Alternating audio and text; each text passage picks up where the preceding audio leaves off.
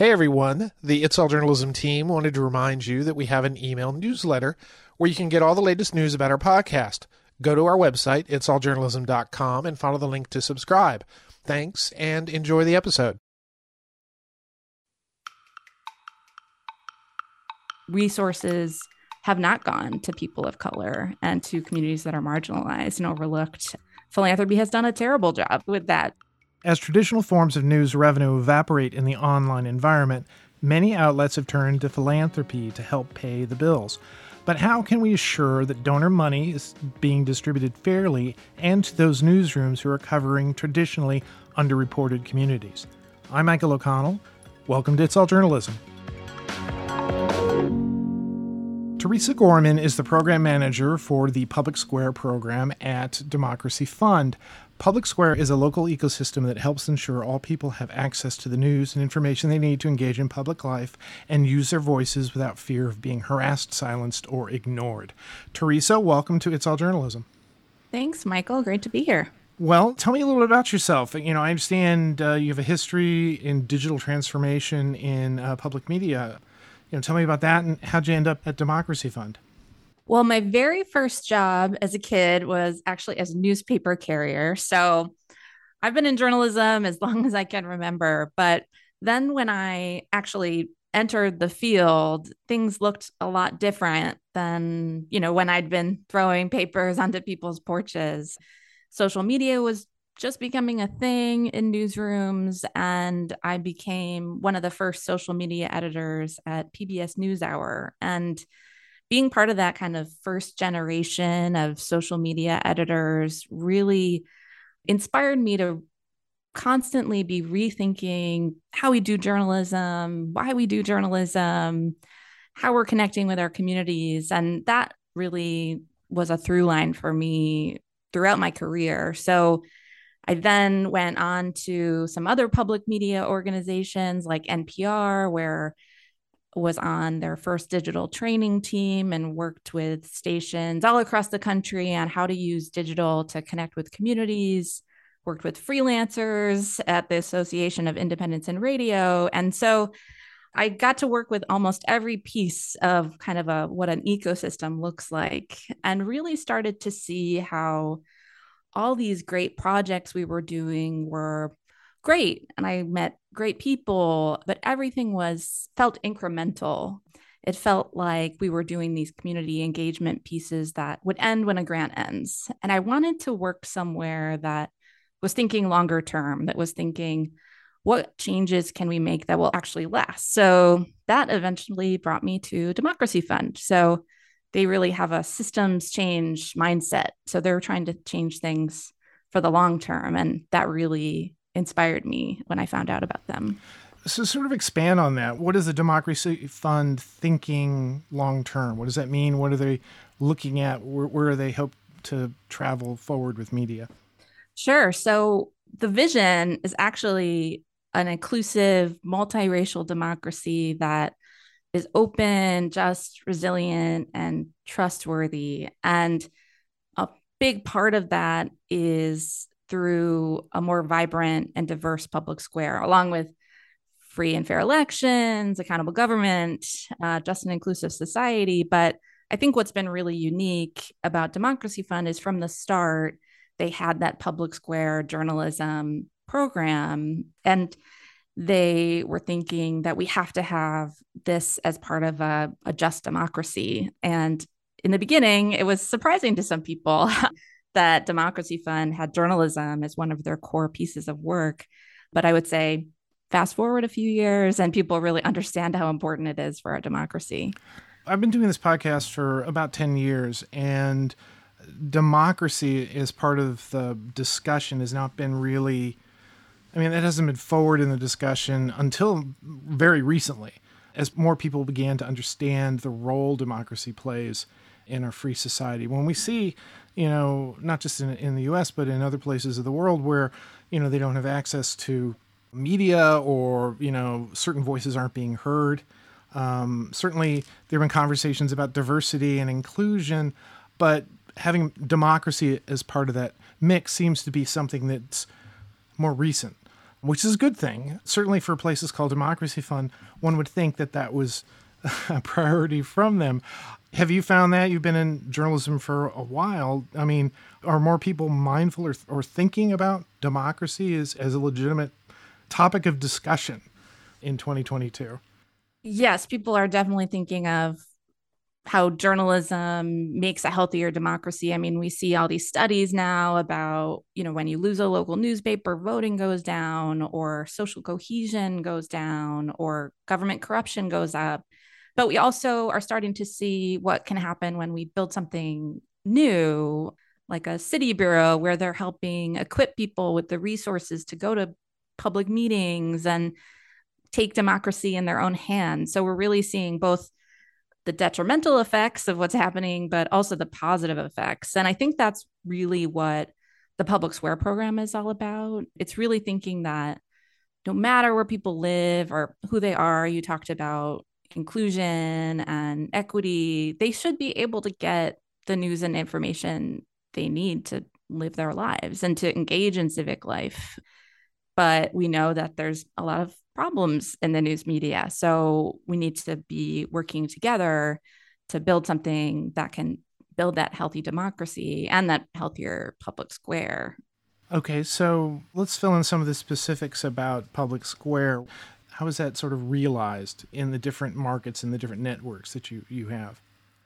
Sure. So we do a lot of different pieces of work, including as a funder, making grants, bringing people together. But I think one of the best examples of what I'm talking about is the local news ecosystem network. So that's a coalition of organizations and leaders that are using different mixes of solutions to build more representative ecosystems around the country. So that includes different media alliances, funder coalitions, capacity building organizations all across the country that we kind of bring together and fund and are kind of building together all across the US.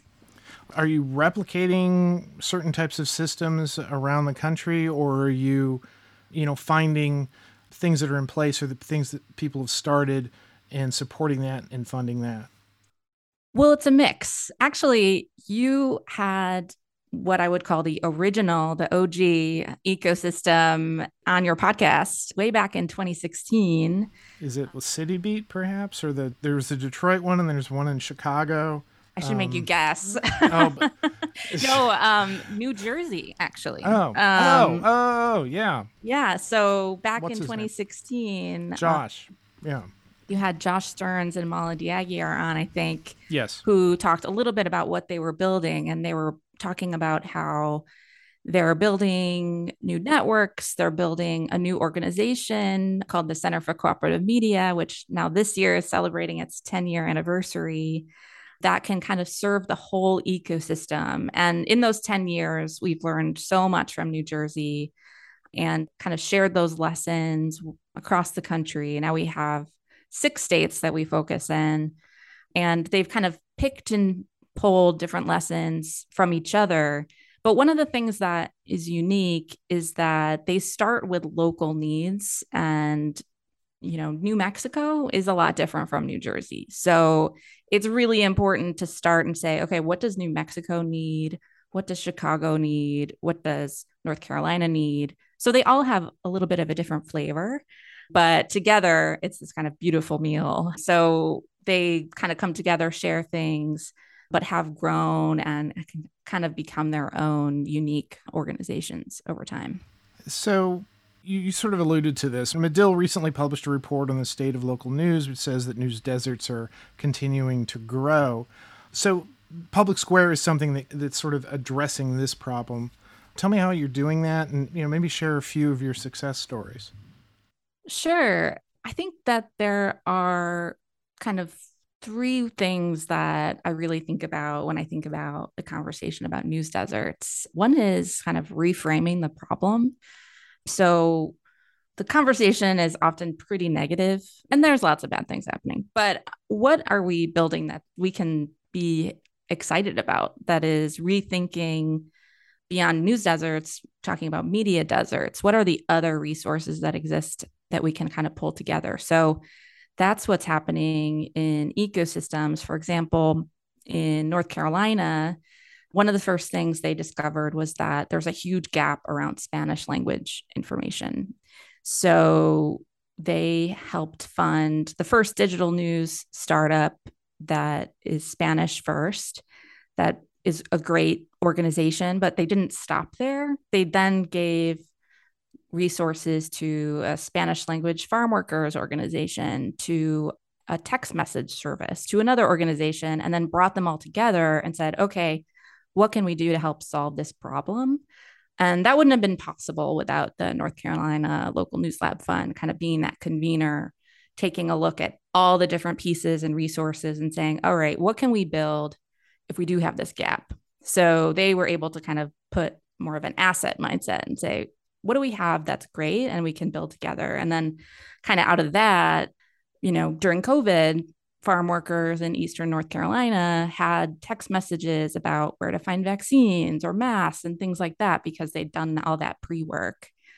The second big thing that we really think about is growing the pie. So, this is a big problem, and we need some big solutions and some big dollars to solve this problem. So, that's with public partnerships. So, in for example, Colorado, they've helped raise millions of dollars from other funders that have never given to journalism before. And they said, okay, you care about health, then you should care about journalism. You care about democracy, you should care about journalism. So let's all create more resources. And then also with public resources. So we really think that there needs to be more public resources for journalism. So, an example there, back to New Jersey, the New Jersey Civic Information Consortium has just this year gotten $3 million from the state that is going to go to community media organizations. And it's kind of the first in the country example like that. So, really rethinking we've got to get more people in. There's lots of places doing this really well. American Journalism Project and others, but the local news ecosystem network is really doing it on the ground, getting everybody from, you know, funders to governments to businesses in the door and involved. And then the final thing that is super important when we have this conversation, when we're building these new things, is equitable funding. So if we're growing this pie, if we're reframing the problem, if we're kind of stopping this problem, then we have to give we have to rethink what we're doing. Resources have not gone to people of color and to communities that are marginalized and overlooked.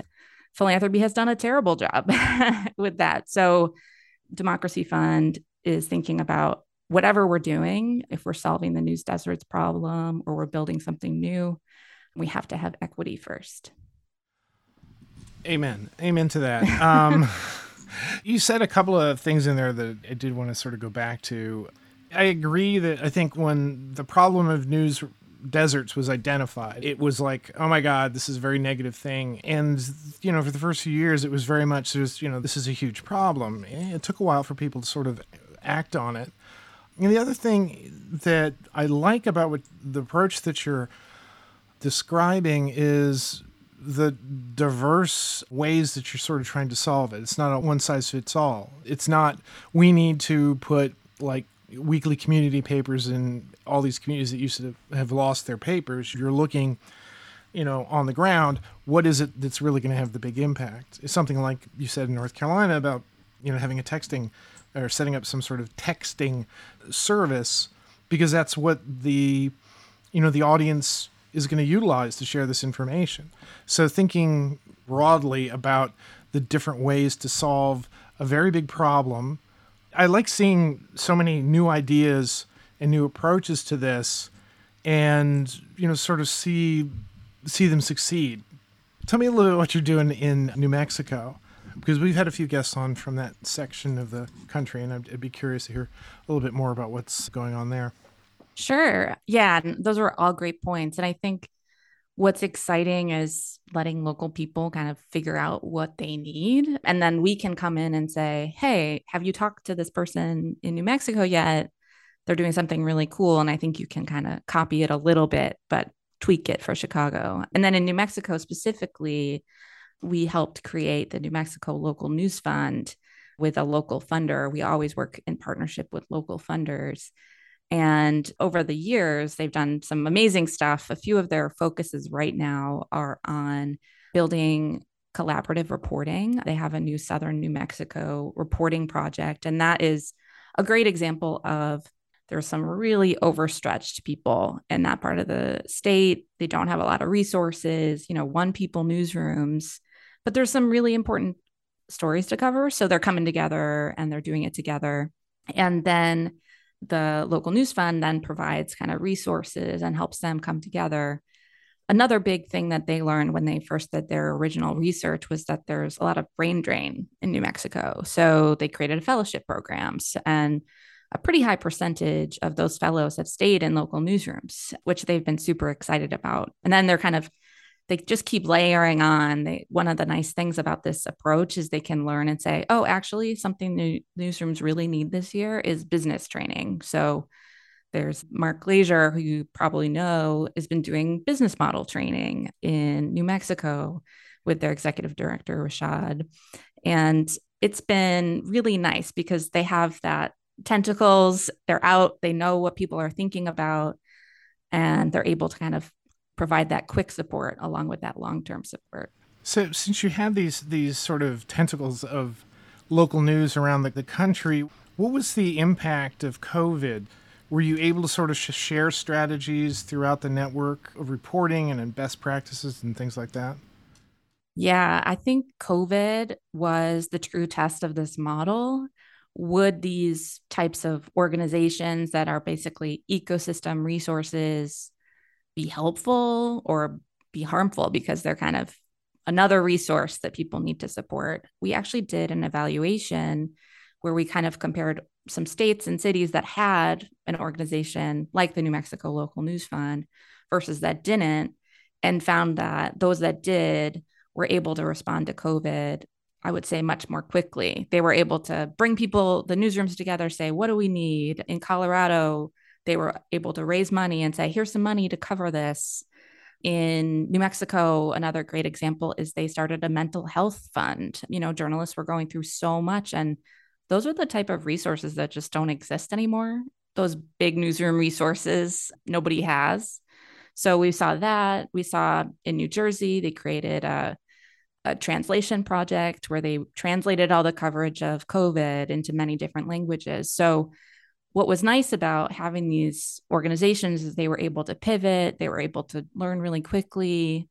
When the newsrooms were super, super overstretched and having a really tough time, they were able to turn to these organizations as resources. And then on the funder side, we really saw a big change in funders' understanding of how local news affects their communities. I think they themselves were looking, you know, a program officer was looking for information about masks and couldn't find it, or their organizations they support were having a hard time getting out the word about important things.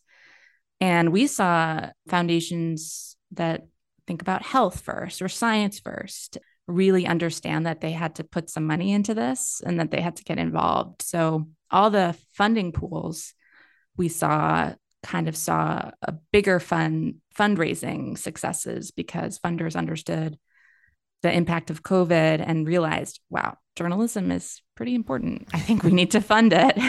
yeah, that, yes, that would be a good thing. And you know, COVID is the biggest local story of of, mm-hmm. of, of the last you know five or ten years. You know, you needed to know what was open in your neighborhood. You needed to know where you could go get masks or immunizations or whatever and that's all local. I mean, it's a mm-hmm. big, big national story. It's got implications uh, internationally, but really, when you get down to it, the people you, you want to communicate with, uh, that you want to serve, are are all local. And so, overstressed newsrooms were busy for a reason. They they were trying to uh, get all that information out. One of the reasons that we do this podcast is to you know shine the light on work that's being done but also, you know, let people know that this resource is out there. If there's a, a newsroom or, or there are journalists or somebody who has a startup or something, what type of organization do you want to get involved with or who can maybe reach out to you and, and try to see you as a resource? There's a bunch of different ways people can get involved. So on the newsroom side, of course, if you are, you know, in Oklahoma, Colorado, New Jersey, North Carolina, New Mexico, or Chicago, we can make sure you're connected with those organizations. For example, North Carolina has grants around open right now, mm-hmm. and there's lots of opportunities like that. But we also know of, I would say, at least a dozen more organizations that share the same DNA that aren't technically part of the local news ecosystem network right now, but we're talking to or giving coaching to. So we can always make connections to those new networks. And then another thing we've been hearing from folks that this really connects with that they think, you know, I've been doing community engagement or I've been leading a content collaboration in my city or state and I want to do something more and I want to start something like this ecosystem organization. So we've been hearing a lot from folks like that and I would love anyone like that to reach out. We have different resources that we can send them. We are providing various coaching resources and things like that. And then I think the biggest thing, and you've probably heard this a lot, is that that type of new thinking is tough to do when you're in a local region and you feel kind of alone. You're still, there's still a lot of folks out there that, you know, haven't heard of the ecosystem approach or aren't into collaboration and you kind of are pushing that that rock up the hill. And I think the biggest benefit of reaching out and getting connected to us and to the other ecosystem leaders is just feeling less alone. I think that's one thing we've heard. We just do a big Zoom call or we're all at a conference and have a dinner. And people feel so excited to go back to Wyoming or Indiana and say, Hey, I can do this. Somebody in Chicago is going to call me next week and give me some tips. So I would say that's a big thing that people can can get out of this. One thing I did want to ask you was about we talk about inclusion and diversity. How is the Democracy Fund, how is your program, you know, sort of assuring that it, it is bringing in many different voices? Yeah, that's huge. And we always have more work to do on that. So there's a few ways that we are keeping that in mind. One is just being really transparent about where our funding is going, taking a look at who's getting our funding versus not. We have a great program called Equitable Journalism that has done things like created the Racial Equity in Journalism Fund and supported things like the Pivot Fund, which just launched some really exciting stuff in Georgia. So, really thinking that that's the first thing we want to do. And I think it's important not to put that kind of in a corner. It's like we do that stuff over there. It's to make sure it's part of everything. So, especially with the local network work, every project has started with a community listening assessment of some kind. So, focus groups or different ways of just making sure that we're listening to communities, creating community advisory boards, making sure that it's not one funder deciding where all this money is going. And that's a huge thing. And then I'd say another way we do it is with our local fix newsletter, which we are constantly getting people sending us things to feature. We are doing lots of different interviews and chatting with folks. So it's really up to us as program officers to make sure we are constantly learning, listening, changing what we're doing. I really love it when I get some like hard feedback and saying, you did this wrong, or why are you doing it this way? And that's hard to do. That's hard for people to do to a foundation, especially if you're trying to get some money. So that's one thing we do too. We try to provide a lot of different ways for people to give us feedback. So, just sort of wrap up here, I mean, where do you see the Democracy Fund? Where do you see the Public Square program? You know, what direction are you heading? Where, where do you hope to go to in the next, you know, five, ten years? Lots of things. I think one thing that I want to see is having a version of these organizations that are part of the local news ecosystem network in every state and territory, just having somewhere for people to go to. So eventually, we want to see that network be really strong and be everywhere. And then another big thing that we are really thinking about is making sure that we do have a dream or a vision of where we want to be rather than it just being kind of on the defense we think it's really important to be working collaboratively with all our other funder partners, our grantees, and really pulling that vision together. I think we're at, to be honest, a turning point. There's so much opportunity right now for public funding, for rethinking how we're doing things, that if we take advantage of it in 10 years, we could be at a really exciting space where people just people have the information they need and aren't scrambling to figure out where to find a mask and can turn to that text message service or that local journalist who can help them out. So that's really what I want to see in the next 10 years. Well, I, I want to see that we're not scrambling for masks in 10 years. That's I know. that's my goal. But, you know, we have to, we have to. Teresa, this is, you know, I really enjoyed this conversation. You know, what Democracy Fund, what Public Square is doing. This is serving a, a huge need, certainly in, in local journalism, especially, you know, the approach that you have and the, and the direction that you hope to go. Thanks for being on the podcast. Yeah, thanks for having me.